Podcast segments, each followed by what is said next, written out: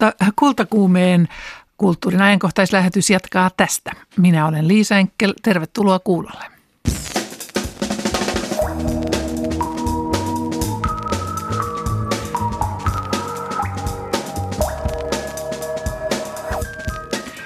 Miten sirkussoittimesta tuli kirkkotilan hallitsija ja miksi se on edelleen sitä?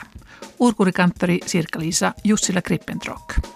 Mikään muu soitinhan ei täytä kirkkotilaa niin hyvin kuin urut. Kirkkohan saattaa olla tavattoman suuri ja uruthan rakennetaan yleensä sen koon mukaan. Ja urut on se, joka varmaan sai kirkkolaulun, joka usein oli aika villiä ilman säästystä, niin siihen saatiin jonkinlaista rotia. Urkujen käytöstä ja tulevaisuudesta jatkan aivan kohta Kirkkosoikon festivaalin taiteellisen johtajan Jukka Ahokkaan ja kanttori Eero Annelan kanssa. Vierailemme tässä lähetyksessä myös Tampereella, jossa kirjastoissa on tänä keväänä luennoinut irakilainen tohtori Issan Abdullah Fit al-Tamiri. In Arabic uh, civilization we can say it was the golden age for them – Uh, but here in this area, they were the people, I mean, they were in the beginning of their uh, civilization. 900-luvun arabikulttuurin kulta-aikaan ja siihen aikaan eläneiden pohjoisten viikinkien elämään syvennymme noin 20 vailla neljä. Lasten kauhukulttuurista väitellyt Susanne Ylönen on tänään Jani Tanskasen haastateltavana. Lasten kulttuurissa ylipäätään on myös paljon sellaisia kauhuelementtejä, jotka ei ole suoranaisesti kauhistuttavia, vaan jotka on esimerkiksi söpöjä tai jollain tavalla viihdyttäviä. Mitä suomalaiset taiteilijat ja kirjailijat ajattelevat maailmanmenosta? Toimittaja Pietari Kylmälä havahtui pohtimaan tätä luettuaan alkuviikosta saksalaisia lehtiä. Deutsche Welle uutisoi, tota, että saksalaiset tai saksankielisen kirjallisuusalueen, kulttuurialueen kirjallisuusjärjestöt oli kirjoittanut siis avoimen kirjeen Angela Merkelille, jossa he vaati solidaarisuutta ja turvaa niin kuin pakolaisille ja, ja ratkaisua tähän niin kuin eurooppalaiseen pakolaiskriisiin. Tässä on viime päivinä näkynyt aika hurja kuvia, kun ihmiset on leiriytyneenä muun muassa Kreikan ja Makedonian välisen rajalla ja, ja Kaleen pakolaisleiristä on ollut isoja, isoja juttuja ja, ja tämä, tilanne on niin kuin kestämätön.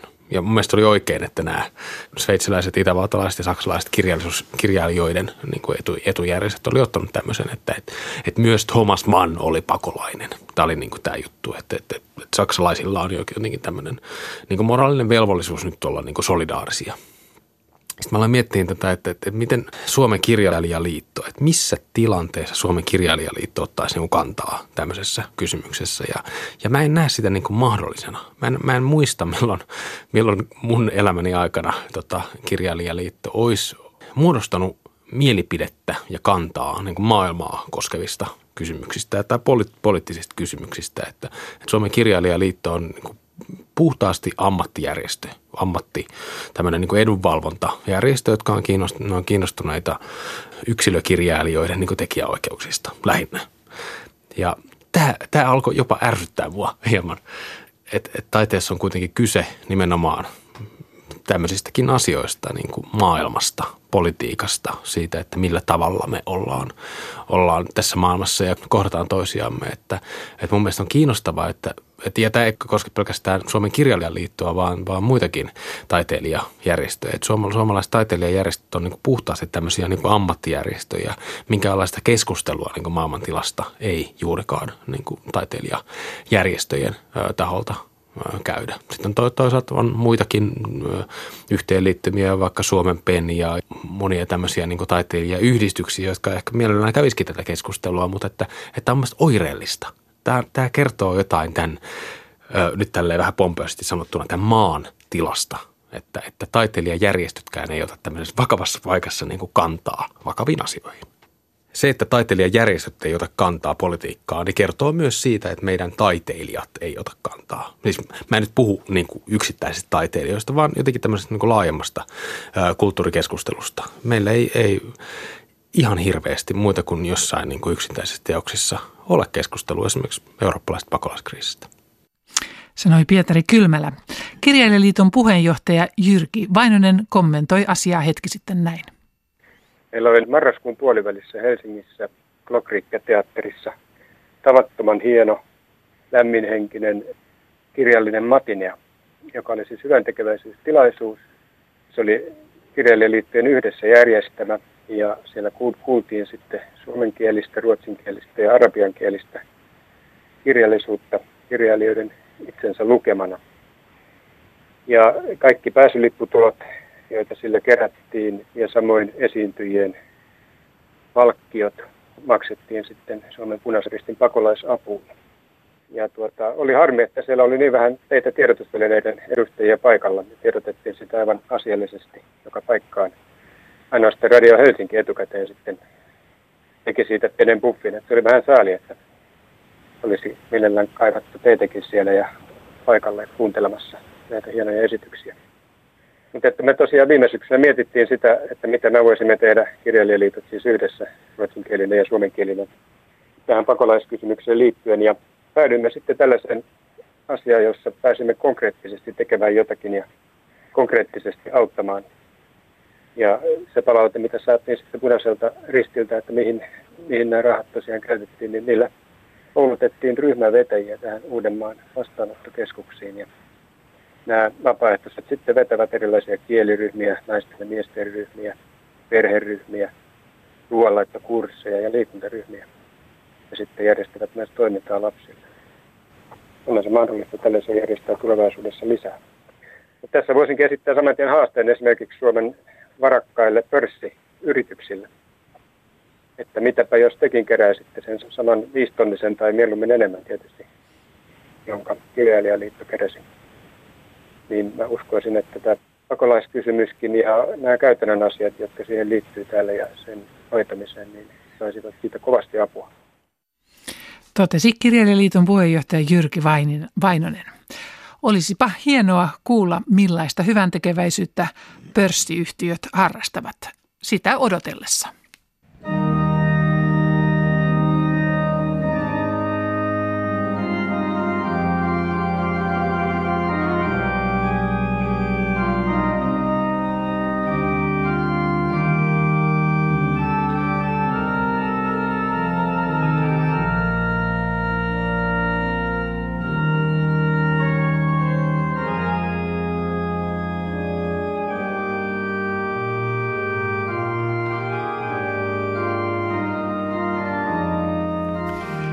Näin soi eilen aamulla Bach Helsingin Kalliossa Diakonissalaitoksen kirkossa, joka on muuten Helsingin kuudenneksi vanhin kirkko.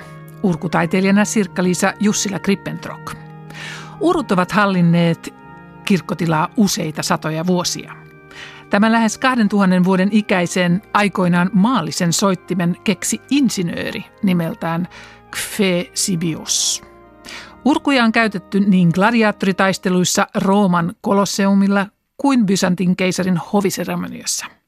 Lännessä urut vakiintuivat kirkkosoittimiksi vuoden 1200, 1287 Milanon kirkolliskokouksen myötä.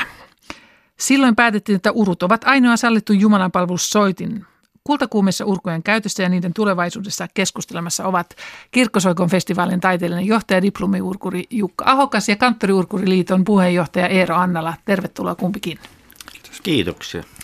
Parhaillaan Helsingissä on menellä Organum-seuran järjestävät perinteiset Helsingin urkupäivät ja ensi viikolla Kirkkosoikon festivaali juhlii 20-vuotis taivaltaan. Teillä kummallakin on henkilökohtainen suhde urkuihin. Millainen soitin urut oikein on, Jukka Hokas?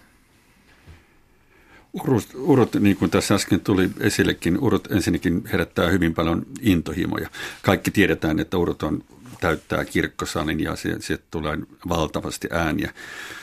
Ää, jostain syystä ajatellaan, että urut edustaa jotain taantumuksellista. Esimerkiksi Ranskan vallankumous Ranskan vallankumouksen aikana tuhottiin valtava määrä urkuja. Samaten Espanjan sisällissodassa tuhottiin urkuja ihan vain siitä syystä, että ne edusti jotain sellaista, mikä ei ole, ole edusta kansan syviä rivejä kenties. Ja monet sodat on hävittänyt arvokkaita soittimia. Ö, urut on aina, niin kuin Jukka totesi, niin herättänyt intohimoja puolesta ja vastaan. Ja Ja se ehkä herättää myös kunnioitusta sillä tavalla, että samoihin aikoihin kurkujen historia alkoi levitä ja rakentaminen yleistyi, niin aikakone ja avaruusmallit kehitty ja niitä pidettiin suurena ihmeenä, eli kelloja. Yhtä lailla kuurut teknisenä soittimina on äärimmäisen monimutkainen.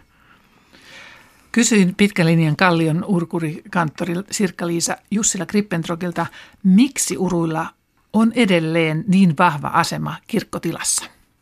Niin hullun kuriselta kun se tuntuukin, niin eh, kyllä se on aika paljon säästösyistä. Jos, jos pitää joka messua varten koota orkesteri ja harjoittaa se, niin kyllä siinä tavallaan uruthan on yhden miehen tai naisen orkesteri ja sillä, sillä pystyy soittamaan hyvin niin kuin kattavasti esimerkiksi jotain orkesteriteosta sen voi sovittaa, että urut taipuu erittäin moneen asiaan ja kyllä se on pitkällä tähtäimellä, niin se on säästösyy myös.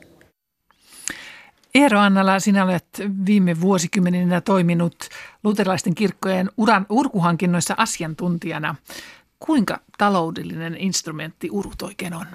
Urut on kallis hankinta.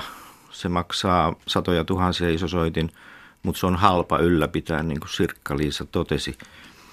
Se vaatii aika vähän huoltoa, koska urkujen mekaniikka on, on niin vanha ja puhutaan hyvästä urkujen rakennusperinteestä – niin se tiedetään, miten se tehdään ja miten puuainekset valitaan. Ja, ja kahta samanlaista soitinta ei maailmassa ole, ja se tehdään pitkälle käsin. Se on hyvin suurta ammattitaitoa vaativa instrumentti. Ja halpa se on siinä mielessä, että se on muutama sata euroa vuodessa se huolto, jos sitä säännöllisesti huolletaan. Mutta niin kuin sanoin, niin kallis hankinta silloin kun se hankitaan, mutta yksi mies yksi nainen pystyy sitä pitkälle huoltamaan ja myöskin sitten käyttämään. Ja urut on naispuoleinen, se on soitinten kuningatar ja sen ominaisuudet tekee siitä kuningattaren. Mikään soitin ei ole niin iso, ei tuota niin matalaa ja niin korkeata, niin voimakasta ja niin hiljasta ääntä. Niin se ehkä on se yksi, mikä kiehtoo uruissa, koska se ääni, äänimassa on niin valtava. Mielenkiintoista tuo, että se on naispuolisena instrumenttina. Olisin ajatellut päinvastoin siinä Tiedätkö mass... sinä, mikä on soitinten kuningas? Millä perusteella muuten urut ovat naispuolinen instrumentti? Musiikin historia on sen määritellyt, että en ole minä keksinyt, mutta tota, näin, näin sanotaan. No mikä se on sitten maskuliininen? Viulu.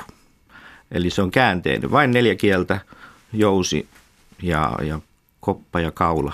Ja taitava soittaja saa siitä vaikka mitä irti. Eli yksinkertainen soitin. Kyllä, ja mahtava instrumentti myös. Maskuliininen viulu ja, ja feminiininen urut. Kyllä. Jukka Ahokas, oletko sinä samaa mieltä?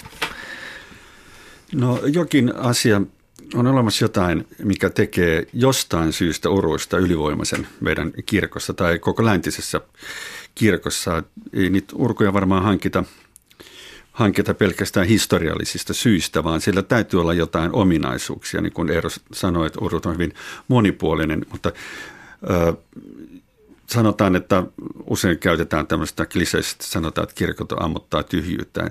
Ei ne todellakaan ammuta. Toisenaan on tilaisuuksia, missä on vähemmän väkeä, mutta toisenaan kirkko on täynnä väkeä ja silloin millään muulla instrumentilla ei voida säästää paitsi orkesterilla tietysti, mutta yhdellä instrumentilla säästää ja tukea koko seurakunnan laulua. On se sitten joulukirkko tai, tai kirkkoherran virkaan vihkimistilaisuus, missä olin viime sunnuntaina. Niin teillä on täällä Helsingissä lähiviikkoina tämä Kirkkosoikoon festivaali, niin kuinka monta urkukonserttia siellä on? No urkukonsertit on enimmäkseen äh, tosiaankin Helsingin urkupäivillä, mutta meillä on Helsingin kanttoreiden pitämiä urkukonsertteja varmaan kymmenkunta tai, tai näin. Mutta äh, mitä tulee tähän äsken äh, mainittuun virsien säästämiseen, niin meidän avajaiskonsertti Villi Virsiä, siellä tutkitaan nimenomaan sitä, että mikä on virsi tänä päivänä. Ja siellä on säästysinstrumenttina äh, jousisoittimia, kansanmusiikkisoittimia ja piano. Ja sitten virsi nyt tapahtumassa, missä yhdessä lauletaan tulevan virsikirjan lisävihkon lauluja, niin siellä on big bandin säästyksellä. Eli halutaan myöskin niin kuin, niin kuin tuoda näitä vaihtoehtoja ja hyvä tilaisuus myöskin keskustella siitä, että mikä on tulevaisuuden Virsin säästyssoitin. Se voi olla mikä vaan. Eli siellä voi käydä testaamassa omaa, omia korviaan ja omaa laulutaitoaan yhdessä erilaisten instrumenttien kanssa. Juuri näin. Eero Annala, kerroit puhelimessa, että noin 60 prosenttia luterilaisen kirkon uruista on rakennettu 1960-luvun jälkeen. Mistä juontaa tällainen urkujen rakentamisen buumi? No varmaan siitä, että haluttiin. Usein aloite tulee seurakuntalaisilta, että meidänkin kirkkoon pitää saada urut. Ja siihen aikaan valta-asemaa Suomessa käytti Kangasala urkurakentamo, joiden urkuja on yli 1200 opusnumeroiden. Isoja ja pieniä, kaikki on opusluetteloitu. Ja he tiesi kyllä tämä markkinaraun ja niitä parhaimmillaan Kangasala urkutehtaalla oli yli sata ammattilaista töissä. Ja sitten, äh, niin kuin tiedämme, niin urkojen uudistusliike rantautui Suomeen joskus 50-luvulla ja nämä sitä ennen rakennettuja urkuja alettiin pitää vanhanaikaisena ja niitä hienoja urkuja myöskin romutettiin. Mikä tämä aikaan. liike on oikein ollut? Urkojen uudistusta on niin laaja kysymys. No lyhyesti äh, Albert Schweitzer totesi ja yhtäkkiä niin kuin huomasi, miten sointisia urkuja vielä Saksassa on ja, ja saksalainen urku otettiin, barokin ajan urku otettiin jonkinlaiseksi tai niin kuin esikuvaksi siitä, että mikä on aito urku. Ja sitten se jotenkin Tanskan kautta tuli tänne Suomeen ja Sipooseen rakennettiin hienot urkojen uudistusliikkeen mukaiset urut ja, ja niin edelleen. Mä luulen, että se liittyy myöskin tähän buumiin, vai mitä? Kyllä, että niitä... se oli 52, kun tämä rantautui Sipooseen ja haluttiin palauttaa se parokin soinnin kirkkaus, kuulaus ja myöskin tämmöinen vähän niin kuin herkkyys – koska 1800-luvulla rakennettiin romanttisia soittimia ja sointi oli aika matta ja, ja myöskin aika paksu. Niin parokkimusiikki, orkesterimainen, joo. Niin haluttiin palauttaa se vanha parokin perinne ja siitä alkoi aikamoinen puumi myös sitten Suomessa. Ja Suomi on ollut pitkään aika köyhä maa. Et tokihan täällä on ollut soittimia hyvin pitkään, mutta ei se mitään ylellistä jo, tota, sillä tavalla ollut, että ei ollut varaa rakentaa. Ja silloin saattoi 60-luvulla olla kirkolla seurakunnalla enemmän rahaa kuin tällä hetkellä. Että nyt Ihan jokaista hankintaa joo. mietitään kyllä hyvin tarkkaan. Kosketin soittimista urut omaavat ylivoimaisesti suurimman äänen ja niinpä se on edelleen suosituin instrumentti tuossa kirkkotilassa. Jukka Ahokas, olisiko kirkko ilman urkuja jotenkuten vajaa ja siksikö niitä silloin lähdettiin hankkimaan silloin 60-luvulta lähtien?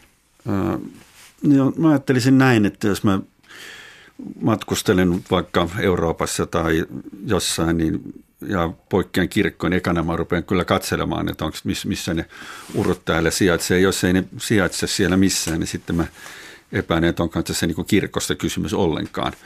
Että kyllä ne jotenkin kuuluu tähän meidän tähän länsimaan, nimenomaan tähän länsimaiseen kirkkoon. Ja mä pitäisin, pitäisin sitä kirkkoa, niin kuten sanoit, niin jotenkin – vajaana ilman niitä urkuja, koska ää, mutta se ei ole mitenkään niin kuin välttämättömyys. Kyllähän tosiaan, että jos seurakunnalla ää, varaa pitää vaikka vaskiyhtyettä tai, tai tai, tai, tai muuta pientä orkesteria, niin virsiä voidaan kyllä säästää muutenkin kuuruilla. Että ei se niin kuin sillä tavalla mitenkään pakollinen. Ja sitten meidän uudessa kirkkokäsikirjassa, Jumalan palvelusten kirjassa, siinä ei mainita urkuja, kuten edellisessä kirkossa, vaan siellä mainit, kerrotaan, että alu, Jumalanpalveluksen aluksi voi olla soitinmusiikkia ja, ja, ja vastausmusiikkina voi olla soitinmusiikkia ja niin edelleen.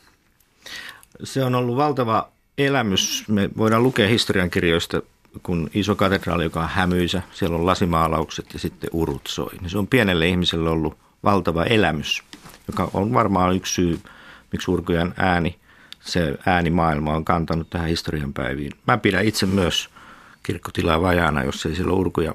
Sehän on kiinteä esine ja usein siihen panostetaan, miltä se näyttää siihen julkisivuun ja, ja se on hyvin vaikuttava juttu. Mutta mihinkä kaikkeen nuo urut oikein taipuvat? Kyllä ne taipuu lähes mihinkä tahansa. Tietysti on urkurista ja hänen taidoistaan kiinni, että mihin pystyy. No Kalevi Kiviniemi on Suomessa muun muassa tunnettu tästä, että ei ole rajoja sillä soittamisella. Voi sovittaa sinfonioita ja konserttoja mitä tahansa. Sirkka-Liisa Krippentrokin muka, Jussila Krippentrokin mukaan urut taipuvat vaikka minkälaiseen musiikkiin, mutta miten on kanttoriurkureiden laita? Löytyykö näin nykyisiltä urkurikanttori kanttoriurkureilta riittävät taidot käsittelemään urkuja? Kyllä löytyy. Meidän koulutuspohja on hirveän hyvällä tasolla. Sibelius Akatemia kouluttaa tulevia kanttoreita, maistereita Kuopiossa ja Helsingissä, Oulun AMK ja Novia Pietarsaarissa ruotsinkielisiä. Ja meillä on, mä opetan itse akatemiassa niin hyvin hakijoita alalle ja he työllistyy hyvin. Urut on yksi, yksi suuntautumisvaihtoehto laulun ja musiikin johdon ja tutkimuksen ohella. Mutta kyllä kaikki kanttorit soittaa paljon urkuja ja sieltä kasvaa todella hyviä soittajia. Mutta kiinnostaako heitä enemmän tämä solistinen urkurin ura kuin tuo seurakunnallinen musiikinjohtajan tehtävä? No kanttorin ammatti on hieno ammatti, se on monipuolinen muusikon ammatti. Minun mielestä paras ei Suomessa elä, jos sä oot pelkästään urkuri. Paitsi nyt niin kuin Sirkka-Liisa mainitsi Kiviniemen Kalevi, mutta, mutta hänellä on ovet auki lähes joka paikka maailmassa. Millainen musiikki sitten sopii parhaiten uruille? Öö, se riippuu uruista. Urkeja on, on kuten tuossa mainittiin, tämä barokin, ää, barokkityyliset urut, romantiikan ty- ajan urkuja, kopioita niistä ja, ja niin edelleen, niin edelleen. Eli se musiikki on sävelletty aikanaan tietylle soitin, soittimelle ja tietylle urkutyypille ja, ja tietyssä urut rakennetaan tiettyyn tilaan, tiettyyn akustiikkaan ja siellä on myöskin se musiikki, mikä, mikä on sävelletty niin kuin siihen ur, urkojen tyyliin, sopii siihen parhaiten, joskin urulla voidaan soittaa tietenkin kaikenlaista musiikkia, mutta – ja pilata kaikenlaista musiikkia. Varmaan, varmaan myöskin sitä, mitä sä teet. Niin en mä tiedä, no ehkä voimakas ilmaisu pilata, mutta kyllä maailmassa on hyvää ja huonoa musiikki ollut aina.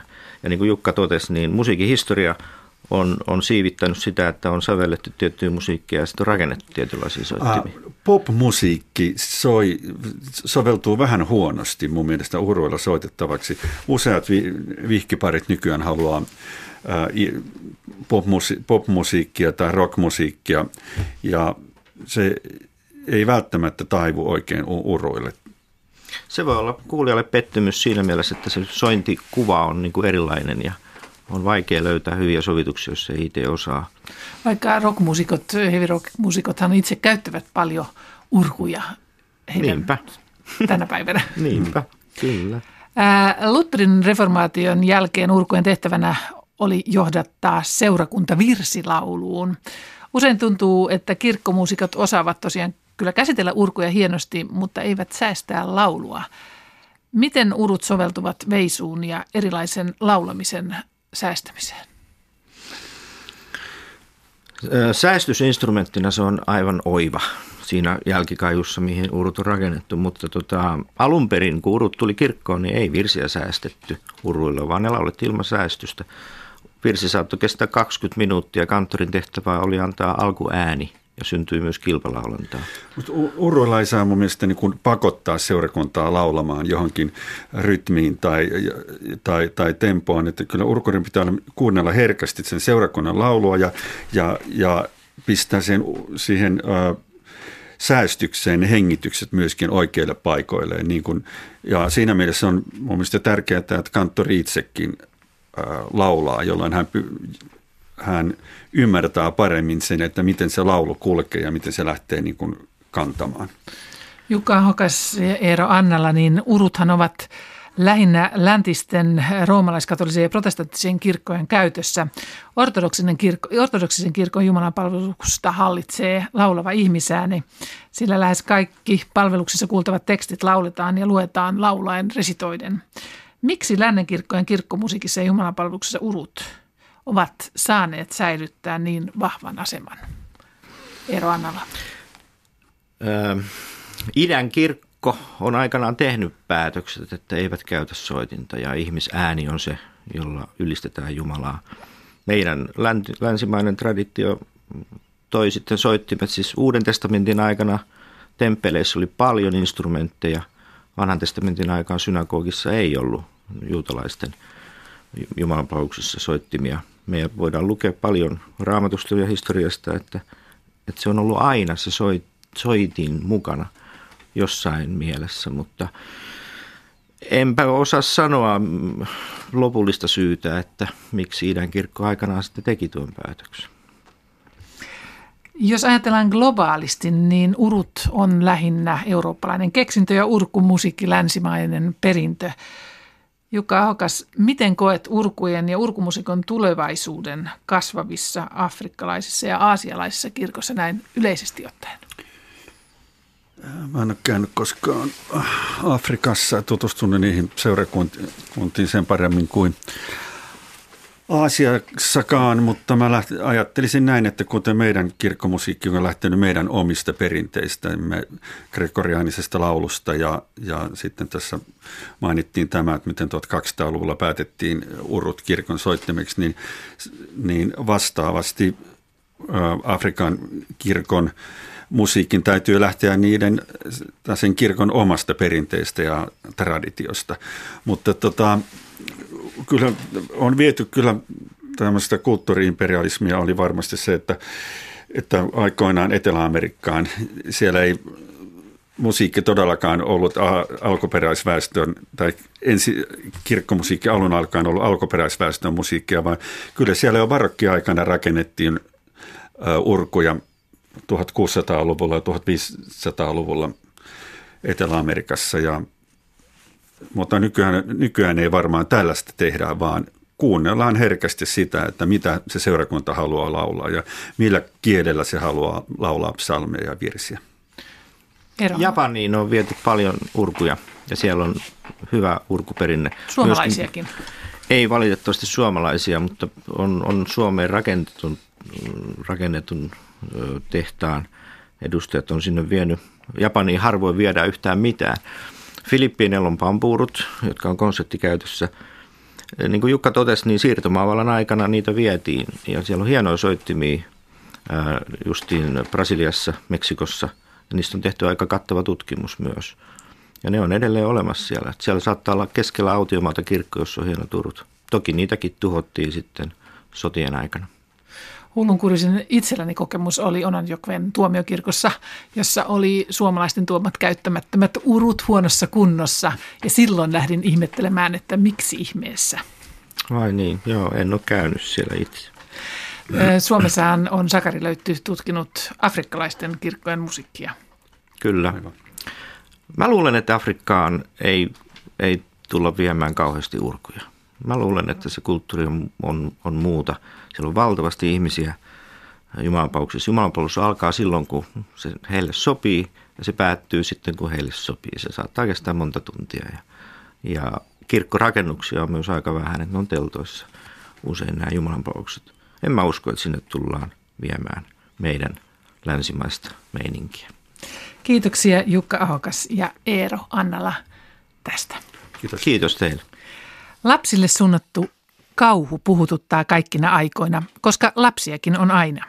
Missä määrin lapsia pitää varjella ja suojella kauhulta?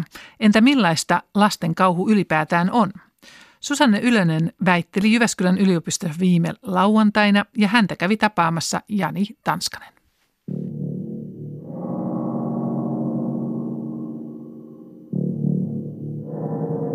Ihan niin kuin varhaisimmassa lastenkirjallisuudessa on jo ihan selkeitä kauhuelementtejä. Eli siellähän on hyvin paljon semmoisia varoittavia tarinoita.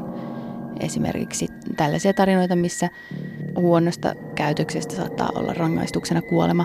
Susanne Ylösen väitöstutkimus Jyväskylän yliopistossa käsittelee kauhua lasten kulttuurissa. No, mä oon ymmärtänyt kauhun aika laajasti, että se ei rajoitu pelkästään kauhugenreen tai sellaisiin tuotteisiin, mitkä välttämättä niin kuin kauhistuttaisi.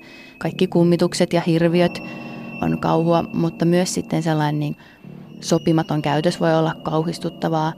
Tai myös ajatellaan vaikka jotain dinosauruksia, jotka on hirmuliskoja, niin nehän on siinä mielessä hyvin mielenkiintoisia kauhistuttavia. ei pelkästään kokonsa vuoksi ja sen takia, että siellä on ollut jotain tämmöisiä tyrannosaurusreksejä, joilla on mahtavat hampaat ja jotka on ollut tällaisia saalisteja, vaan myös sen takia, että ne on mennyttä elämää ja ne on kaikki hävinneet pois. Myös luontoaiheissa voisi ajatella, että jos katsot jotain avaruusdokumenttia, niin sehän voi herättää kanssa jonkinnäköistä kauhua. Kokemus siitä, että itse on hyvin pieni ja jotenkin mitätön tässä suuressa maailmankaikkeudessa. Susanne Ylönen, kuinka hyvin me aikuiset voimme ylipäätään tunnistaa sen, että mikä on lapselle kauhua tai kammottavaa? Aikuisinahan me tietenkin käsitellään asioita niin omien lapsuuden kokemustemme kautta, mutta siinä täytyy sitten ajatella myös sitä, että maailma kehittyy ja asiat, mitkä on meitä joskus lapsina kauhistuttaneet, ei välttämättä enää ole niin kuin samoja nykyajan lapsille. Jos viettää aikaa lasten kanssa, niin varmaan saa tietää, että mille kukin on herkkä, että mikä ketäkin pelottaa. Susanne Ylönen, olet tutkinut sellaisia lastenkirjoja, joissa on kauhua. Ja lisäksi sitä, että miten tästä lapsille suunnatusta kauhusta oikein puhutaan. No, miten siitä kauhusta sitten puhutaan? Miten puhutaan lapsille suunnatusta kauhusta? No sellainen yleisin puhumisen tapa, minkä on havainnut, on tällainen huolipuhe. Eli huolestutaan mahdollisesti kauhistuttavista sisällöistä ja ajatellaan, että ne on jollain tavalla huonoja tai vaarallisia tai että ne aiheuttaa turhia pelkoja. Se huolipuhe kohdistuu sitten niihin asioihin, mistä se puhuja on sitä mieltä, että ne on erityisen pelottavia. Mutta sitten koska lasten kirjallisuudessa tai lasten kulttuurissa ylipäätään on myös paljon sellaisia kauhuelementtejä, jotka ei ole suoranaisesti kauhistuttavia, vaan jotka on esimerkiksi söpöjä tai jollain tavalla viihdyttäviä, niin niistä sitten puhutaan myös eri tavalla. Ja sitten se riippuu myös siitä puhujasta. Eli jos esimerkiksi aikuispuhujat on enemmänkin huolissaan siitä, että, että nyt nämä elementit ei ehkä sovi lapsille ja pyrkii suojelemaan lapsia niistä ja on huolestuneita niistä elementeistä, niin nämä lapset itse saattaa ottaa sitten aivan vastakkaisen olla että no eihän, eihän tämä meitä pelota ollenkaan. Ja, että siinä voi olla ehkä vähän sellaista vertaiskulttuurista pätemisen tarvetta tai halua olla vanhempi kuin mitä on.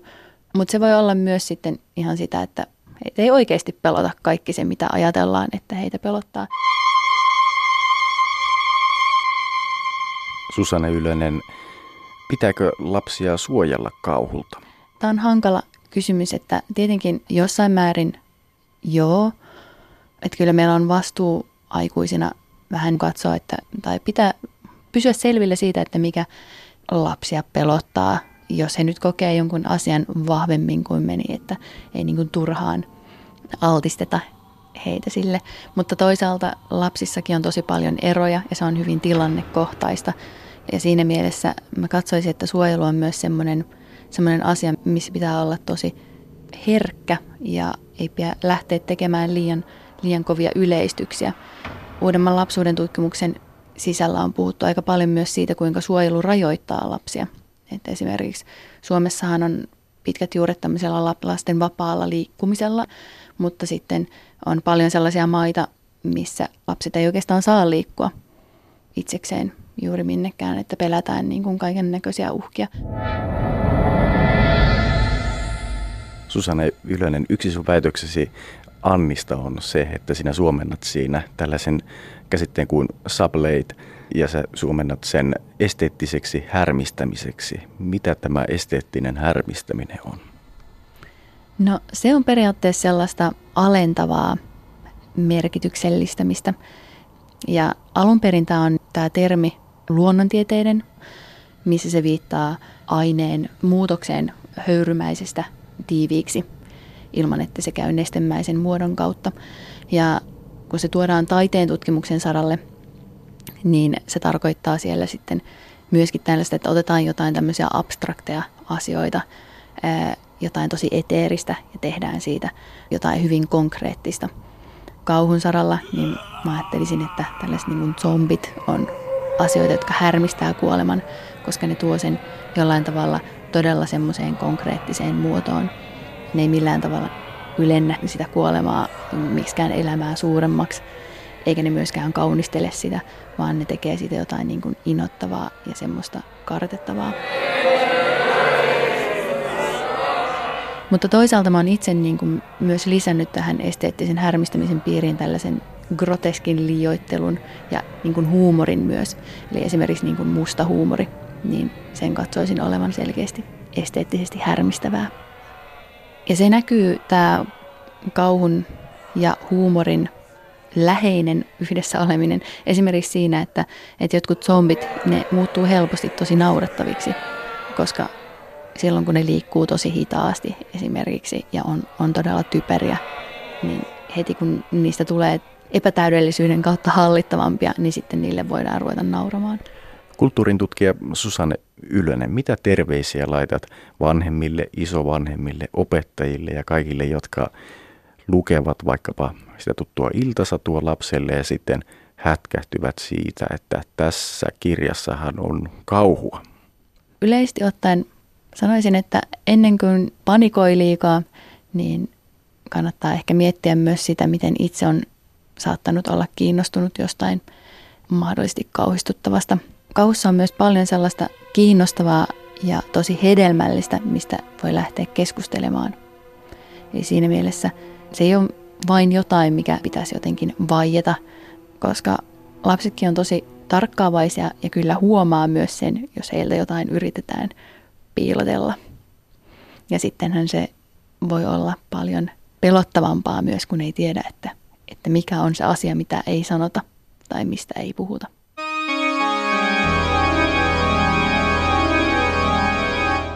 Sanoi kauhukulttuurista Jyväskylässä väitellyt Susanne Ylönen. Toimittajana edellä oli Jani Tanskanen. Irakissa yliopistot ja tutkimus elävät islamistien vallan aikana kovia aikoja. Toisin oli tuhat vuotta sitten.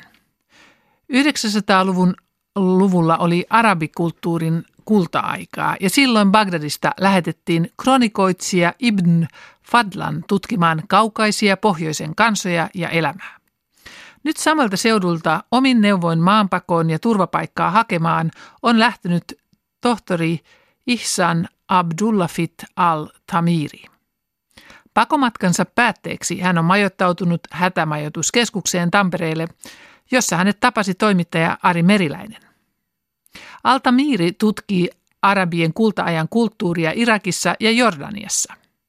Nyt hän on käynyt luennoimassa kronikoitsija Ibn Fadlanin matkoista Pohjolaan Tampereen seudun kirjastoissa. Fadlanin muistiinpanot ovat ainoita kirjallisia lähteitä viikinkien elämästä. Hän kirjoittaa ruseista, joka viittaa niin Venäjään kuin Ruotsiinkin, ja kyse on tässä Volgan rannoille asettuvista viikingeistä.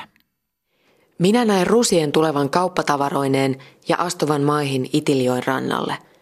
En ole koskaan ennen nähnyt ihmisiä, joilla olisi niin täydellinen ruumiin rakenne kuin heillä. He ovat pitkiä kuin taatelipalmut, vaaleatukkaisia ja vereviä. He eivät pukeudu kurtakeihin eivätkä kaftaaneihin. Miesten asuna on sen sijaan puku, johon he verhoavat puolet ruumiistaan niin, että käsivarsi jää paljaaksi. Heillä on kaikilla aseinaan kirves, miekka ja veitsi, joita he kantavat aina mukanaan. Miekat on tehty frankkilaisen mallin mukaan, ne ovat leveitä ja niissä on veriurat. Rusit ovat maalanneet ihonsa kaulasta varpaisiin puunvihreitä kuvia ja heissä on monenlaisia tatuointeja. Ibn Fadlan teki ainutlaatuisen matkansa Pohjolaan vuosina 1921 ja 22. Retki kesti noin vuoden ja sen suojelijana oli tuolloinen Bagdadin kaliffi. Näitä kirjoituksia on julkaistu myös Suomessa ja niitä ovat suomentaneet lehtori Faruk Abu Chakra ja Jorma Salminen vuonna 1981.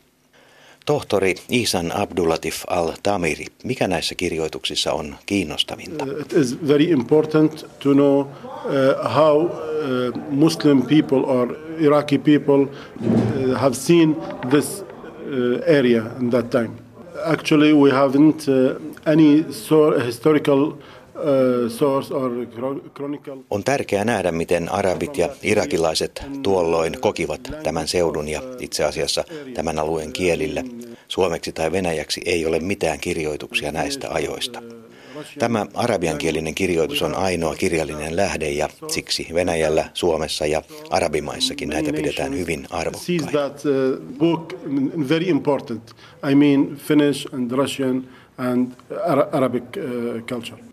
Rusit ovat likaisinta väkeä, mitä Allah on koskaan luonut. He eivät pyyhy itseään virtsaamisen ja ulostamisen jälkeen. He eivät peseydy sukupuoliyhteyden jälkeen, eivätkä pese käsiään noustuaan aterialta. He ovat tyhmiä kuin aasit. Ruseilla on mukanaan kauniita orjattaria, joita he myyvät kauppamiehille. Kun joku ruseista ryhtyy rakastelemaan orjattarensa kanssa, hänen toverinsa katselee vierestä. Joskus kaikki muutkin seuraavat esimerkkiä toinen toisensa jälkeen.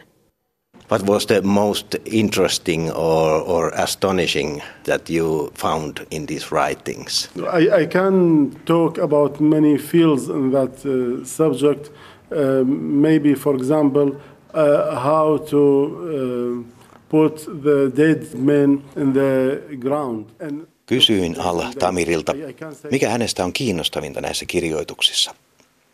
Näkökulmia voisi olla montakin, mutta hän mainitsi erityisesti hautajaisseremoniat, jotka olivat päiväkausia kestävä, tarkoin säädelty karnevaali. Mutta myös kuvaukset tämän alueen maisemista ja luonnosta olivat hienoja. also talks about nature, about environment in this area and it was very funny. Vainaja pantiin hautaan, joka peitettiin kymmeneksi päiväksi, kunnes hänelle oli leikattu ja ommeltu vaatteet. Köyhälle valmistettiin pieni laiva, jossa hänet poltetaan. Jos kuollut on rikas, hänen omaisuutensa kootaan ja jaetaan kolmeen osaan. Yksi kolmasosa menee hänen omaisilleen. Toisella kolmasosalla kuolleelle valmistetaan vaatteet ja lopulla ostetaan nabidia, jota juodaan sinä päivänä, jolloin hänen orjattarensa antaa henkensä ja hänet poltetaan herransa kanssa. Rusit käyttävät nabidia tolkuttomasti. Sitä juodaan päivin ja öin, ja joskus käy niin, että joku heistä kuolee malja kädessään. You can also read from those writings that those Vikings, those people were quite heavy drinkers. Because he talks about, Ibn Fadlan, I mean, talks about a kind of tree, gives uh, some syrup um, like a honey. Uh, by the way, yesterday I have a lecture about Ibn Fadlan in Kangas Sala. Kysyin tarkemmin tuosta juomakulttuurista ja tohtori Abdullatif al-Tamiria tämä nauratti. Todistuksen täkäläisestä juomisesta hän sai luennoidessaan Kangasalan kirjastossa. Siellä mukana ollut vieras tarjosi hänelle maistettavaksi tuota samaa siirappimaista alkoholijuomaa nabidia, jota muinaiset viikingit jo valmistivat ilmeisesti koivun taste that uh, how he uh, saw that or taste that syrup. From those writings, you can also find that uh, these uh, tribes here, they used to have women as slaves. Actually, uh, uh, we believe in the history of in, in that in that time, uh, most of nations made the women as slaves. Also in Naiset näillä ruseilla tai viikingeillä, niin kuin tänä päivänä heitä kutsumme, olivat miestensä orjia. Mutta se oli siihen aikaan yleistä myös muissa kulttuureissa. Kun rusit saapuvat laivoineen satamaan, menevät kaikki maihin. Kullakin rusilla on mukanaan leipää, lihaa, sipulia, maitoa ja nabidia. Hän menee korkean maahan pystytetyn puupalan luo, jossa on ikään kuin ihmisen kasvot – Paalun ympärillä on pieniä kuvapatsaita ja niiden takana korkeita maahan pystytettyjä puupaaluja. Hän menee suurimman patsaan luo, heittäytyy maahan sen eteen ja sanoo, Oi herra, olen tullut kaukaisesta maasta ja minulla on mukanani niin ja niin monta orjatarta ja niin ja niin monta soopelin nahkaa. Hän luettelee kaikki mukanaan tuomansa tavarat. Minä tulin sinun luoksesi, mukanani tämä lahja. Sitten hän jättää lahjansa puupaalujen juurelle ja sanoo, minä toivon, että sinä lähetät luokseni kauppamiehen, jolla on paljon dinaareja ja dirhameja ja joka ostaa minulta mitä minä tahdon, eikä sano minulle missään asiassa vastaan. Näin siis kronikoitsija Ibn Fadlanin kirjoituksissa yli tuhannen vuoden takaa, vuodelta 922 Volgan rannoilta. Tohtori Alla Tamirin omat tutkimukset keskittyvät tuon saman ajan arabikulttuuriin, joka tuolloin oli jo korkealla tasolla ja elettiin sen kulttuurin kulta-aikaa. Täällä kulttuuri otti vasta ensiaskeliaan. In Arabic uh, civilization we can say it was the golden age for them. Uh, but here in this area, they were the people, I mean, they were in the beginning of their uh, civilization. Näin on siis maailman meno kääntynyt päälaelleen. Tohtori Al-Tamiri on kirjoittanut yli 30 kirjaa ja lukuisia tieteellisiä artikkeleita, mutta kritisoituaan maansa hallitusta hän joutui muuttamaan ensin Jordaniaan. Vaino jatkui sinne asti ja hänen työskentelynsä tuli mahdottomaksi myös Ammanissa. Kotimaahan ei ollut palaamista ja niin alkoi pako kohti Suomea runsaat neljä kuukautta sitten. Nyt hän odottaa hätämajoituksessa ahtaassa huoneessa myönteistä pakolaispäätöstä. Hän pitää yliopistojen ja museoiden tilannetta kotimaassaan erittäin huonona. Maybe you hear about museums. Also the museums are in very bad situations. Tohtori Al-Tamirin pako vaikeista oloista kotimaastaan Irakista Suomeen on melkoinen paradoksi verrattuna muinaiseen kronikoitsijan Ibn Fadlanin matkaan kaukaiseen alkukantaiseen Pohjolaan. Tähän näkökulmaan hän törmää myös luennoillaan ja kuittaa sen naurahduksella. Eikö tämän runsaan tuhannen vuoden aikana ole muita tullut tänne häntä ennen? again to Nordic countries. Maybe uh, uh, yesterday in uh, our lecture, in my lecture, uh, the same thing I heard. I wonder, is there any Iraqi uh, person came to this area between me and uh, Ibn Fadlan? I don't know, but maybe Suomalaista koulutusta ja tutkimuksen tasoa hän arvostaa korkealle. Ja vaikka hän elää ahtaassa huoneessa hätämajoituskeskuksessa, johon ei edes mahdu tuoleja haastattelua varten – Olot ovat silti paremmat kuin hänen kotimaassaan ja tänne hän haluaisi jäädä. Lopuksi kysyin, miten hän arvioi kotimaansa Irakin yliopistoelämää, joka on ahtaalla ja islamistisen vallan puristuksessa. Ja muistaako hän lähimenneisyydestä parempia aikoja?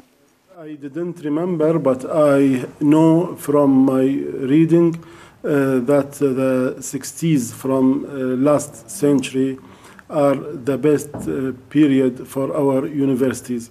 Uh, freedom, hän itse ei muista parempia aikoja, mutta on lukenut, että 60-luvulla tilanne yliopistoissa oli hyvä koulutuksen ja tutkimuksen vapauden näkökulmasta. 80-luvulta lähtien useimmissa arabimaiden yliopistoissa tilanne on ollut vaikea. Until now, I think most of Arabic uh, universities uh, are in bad conditions. Entä sitten tulevaisuus? Haaveileeko tohtori Ihsan Abdullatif al-Tamiri paluusta kotimaahansa Irakiin? Hänen kantansa on selvä. Hän tekee kaikkensa, että voisi elää ja työskennellä Suomessa. Täällä hän arvostaa koulutuksen ja elämän laadun lisäksi sitä, että ihmiset ovat ystävällisiä. This country uh, with the freedom, with the um, very kind people, with uh, high education in, in university, and um, I will do my best to find a, a chance for me in this country. Sanoi Tampereella pakolaismajoituksessa asuva irakilainen tohtori Issan Abdullah Fit Al-Tamiri. Toimittajana oli Ari Meriläinen.